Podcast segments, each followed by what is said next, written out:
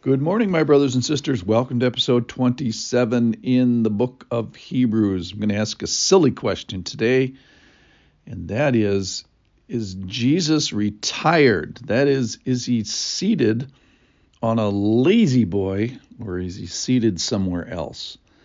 So, five times in Hebrews, it refers to Jesus as being seated, him sitting down.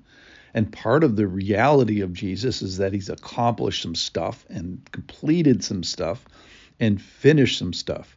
So the, the seated down is this picture of he's done with a, at least a part of his work and his accomplishment and his jobs. So what if Jesus didn't do anything else? That's kind of thing. Without him, what wouldn't we have? So read with me from Hebrews chapter 8. I'm going to read the last couple verses of chapter 8, and then we're going to think about Jesus as a retired part of the deity.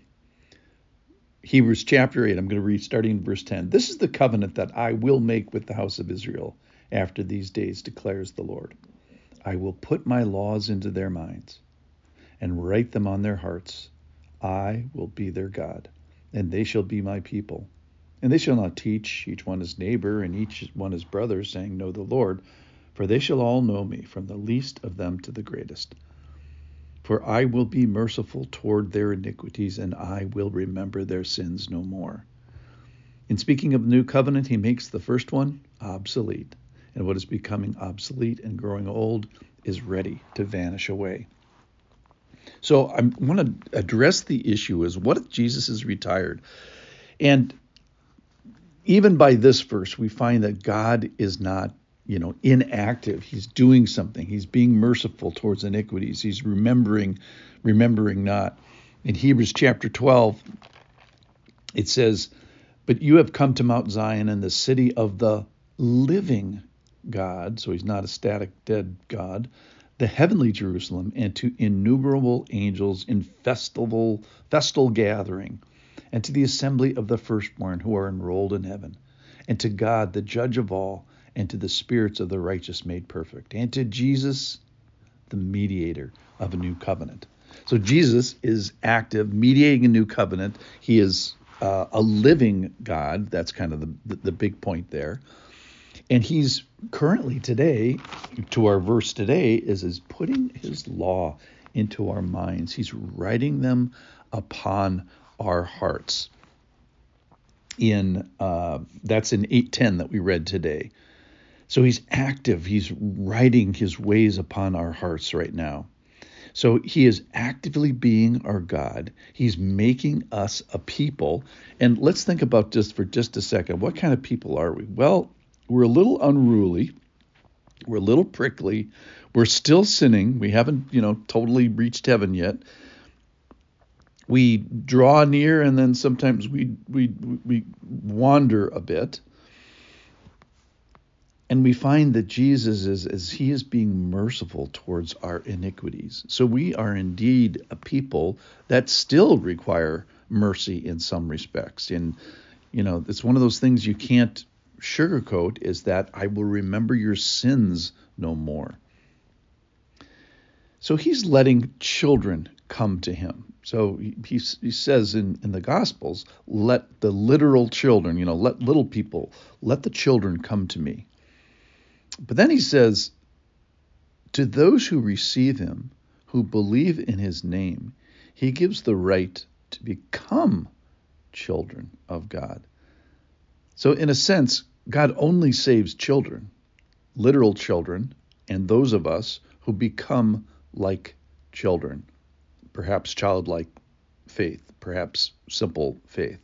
So he is in the business of saving and he's in the business of making children, of making a family.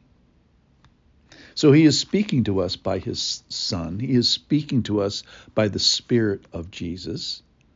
He's helping those who are considered being saved. In 2 Corinthians chapter 6 verse 2 it says in a favorable time I listened to you, and in a day of salvation, I have helped you. So he is helping by listening to us, by hearing us when we want to draw near, and in the moment of salvation helping us. We're going to need help during that moment.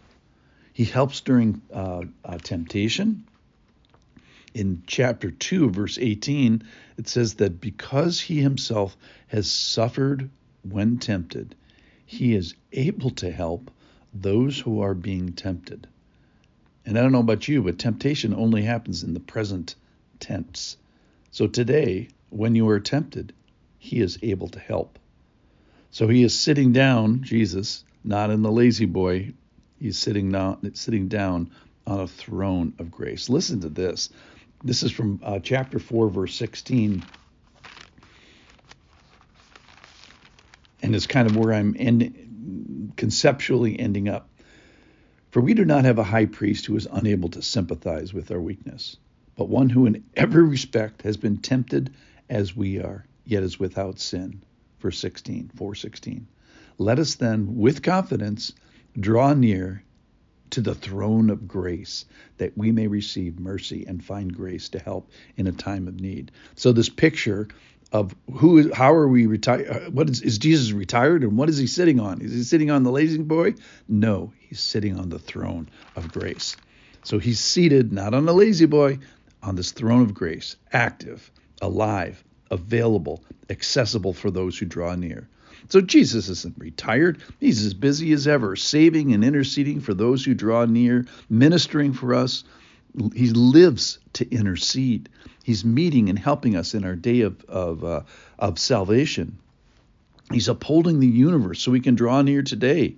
He's helping us with our temptation. He's giving mercy and grace in our time of need. Jesus isn't retired, he's available and he's accessible. He's got stuff to give. That is, he's got capacity to help in meaningful, actual ways to those who avail himself of his grace by drawing near. He's not retired. He's accomplished living, active, speaking, helping, and living to intercede. So is Jesus seated? Yes, he is seated. Is he on the La-Z-Boy? No, he's on the throne of grace, always living to make intercession for us. Jesus isn't retired. Thanks for listening.